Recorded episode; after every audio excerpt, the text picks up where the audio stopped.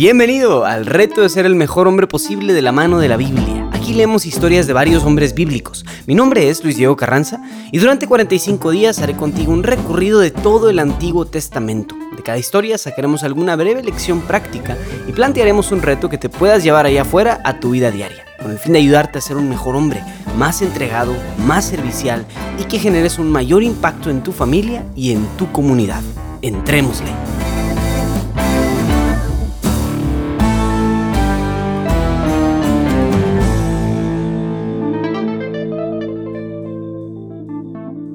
¿Qué tal? Espero que hayas levantado un altar para Dios en tu cuarto, en tu casa y sobre todo en tu corazón.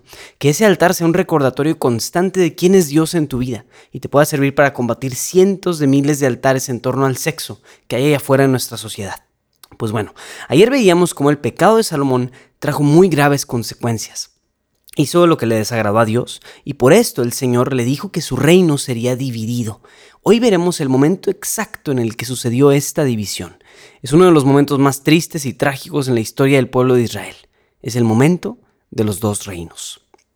Primera, primera de Reyes, capítulo 11, versículos 43. Luego capítulo 12, versículos del 1 al 5 y luego versículos del 12 al 19. Salomón pasó a reposar con sus antepasados y lo enterraron en la ciudad de su padre David.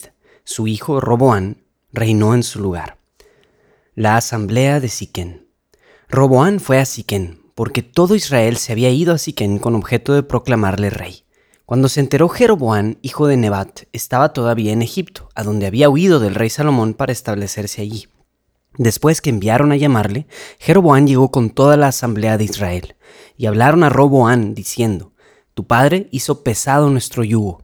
Aligera tú ahora la dura servidumbre de tu padre y el pesado yugo que cargó sobre nosotros, y te serviremos.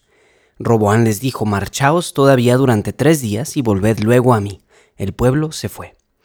El rey Roboán se aconsejó con los ancianos que habían servido a su padre Salomón en la vida de éste. ¿Cómo me aconsejáis que dé respuesta a este pueblo? Le dijeron, si tú hoy te conviertes en servidor de este pueblo y les sirves a ellos y les ofreces buenas palabras, ellos serán tus siervos por siempre. Pero él ignoró el consejo que los ancianos le ofrecían y buscó consejo entre los jóvenes que se habían criado con él y que estaban a su servicio. Les dijo, ¿qué me aconsejáis que responda a este pueblo que me ha, me ha hablado diciendo, aligera el yugo que tu padre puso sobre nosotros? Los jóvenes que se habían criado con él le respondieron, esto es lo que debes contestar al pueblo que te ha dicho, tu padre hizo pesado nuestro yugo, ahora aligera tú nuestro yugo. Esto es lo que debes contestar. Mi dedo meñique es más grueso que los lomos de mi padre. Mi padre os impuso un yugo pesado, yo añadiré a vuestro yugo. Mi padre os azotaba con látigos, yo os azotaré con escorpiones. Al día tercero, Jeroboán y todo el pueblo vinieron con Roboán, como había dicho el rey, el rey, volved a mí en tres días. El rey respondió al pueblo con dureza ignorando el consejo que los ancianos le habían dado, y les habló según el consejo de los jóvenes, diciendo, Mi padre hizo pesado vuestro yugo, yo añadiré peso a vuestro yugo. Mi padre os azotaba con látigos, yo os azotaré con escorpiones. No escuchó el rey al pueblo, pues se trataba de algo dispuesto por Yahvé, para que se cumpliera la palabra que Yahvé había pronunciado a, Jeroboán, hijo de Nebat, por medio de Agías de Silo.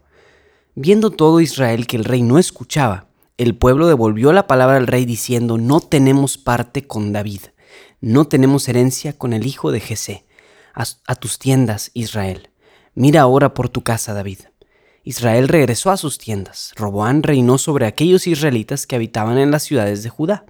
El rey Roboán envió entonces a Adonirán, jefe de la leva, pero todo Israel lo apedreó hasta matarlo. El rey Roboán se apresuró a subir en su carro a Jerusalén.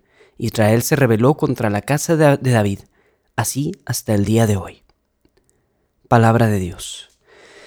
De aquí en adelante todo nuestro recorrido se va a desencadenar muy trágicamente y se pudiera complicar tantito con tantos nombres, reyes, etc. Entonces, para que no pierdas el hilo de lo que está pasando en la historia del Antiguo Testamento, aquí va una muy breve desglose y muy breve explicación.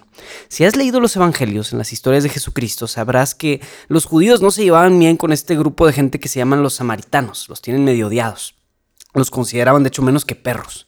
Esta división política con los samaritanos, porque los samaritanos son israelitas, o sea, vienen del mismo, del mismo línea de, de descienden de los mismos doce tribus de Israel, pues nace en este pasaje. La palabra judío viene de Judá, el que pertenece a la tribu de Judá, que es la tribu del rey David, el reino que permaneció. El otro reino que se formó consistía en todas las otras tribus de Israel, creo que hay alguna excepción por ahí, pero la capital del reino de Judá sería Jerusalén, mientras que la capital del reino de Israel sería Samaria.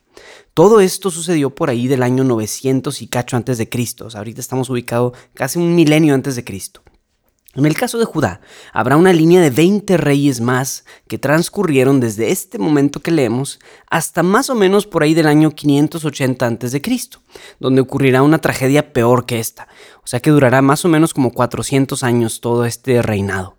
Pero en el caso del reino de Israel, o también conocido como el Reino del Norte o el Reino de Samaria, aunque también tuvo más o menos 19 o 20 reyes, veremos que fue un reino con muchísima más inestabilidad a diferencia del reino de Judá, el reino del norte va a dejar de existir por ahí del 720 a.C., o sea que solo duró 200 años este reino.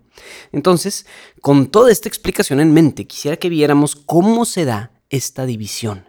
Vimos que Dios permitió esta división en su pueblo como consecuencia del pecado de Salomón. Pero hoy vemos específicamente al rey responsable de la gran tragedia, un muchacho inexperto que no escucha consejo, ambicioso y necio, llamado Roboán. Si vemos bien, el pueblo llega con Roboán pidiéndole clemencia, que suavizara el yugo de las cargas que probablemente eran económicas, que habían sido impuestas por su padre. Roboán busca consejo y los ancianos le dicen que si le, dé más, si le da más tranqui con esta raza, pero él prefiere escuchar a los compas, a sus, cuatachos que le dicen, hombre, tú imponles más cargas y muéstrales quién manda. Roboán se va por este pésimo consejo y el pueblo finalmente se harta de él y así es como sucede la división. ¡Qué tragedia! Piensa en todo lo que las doce tribus habían logrado juntas, desde Jacob con sus doce hijos, la liberación de Egipto, la conquista de la tierra prometida, las grandes batallas que habían logrado ganar juntos. Todo eso ahora desaparece por completo, solamente porque un hombre dejó que su tonta ambición lo engañara y lo cegara hacia la justicia. El verdadero problema de Roboán aquí fue la injusticia. Si Roboán realmente quería ser un rey grandioso, recordado por toda la historia, lo que más le convenía hacer era justo, con el clamor de su pueblo. A lo largo de la historia humana hemos visto cientos y cientos de veces de líderes como típicamente hombres, o sea, del sexo masculino, se dejan llevar por una ambición desmedida que los hace indiferentes hacia las injusticias. Pues el día de hoy vamos a enfocar nuestro reto hacia el área de las virtudes. Como recordarán, hemos visto cosas como la paciencia, el perdón, el código moral, etc. En este caso vamos a enfocarnos en una de las virtudes que los griegos consideraban como una de las cuatro virtudes cardinales, de las más importantes. Es la virtud de la justicia.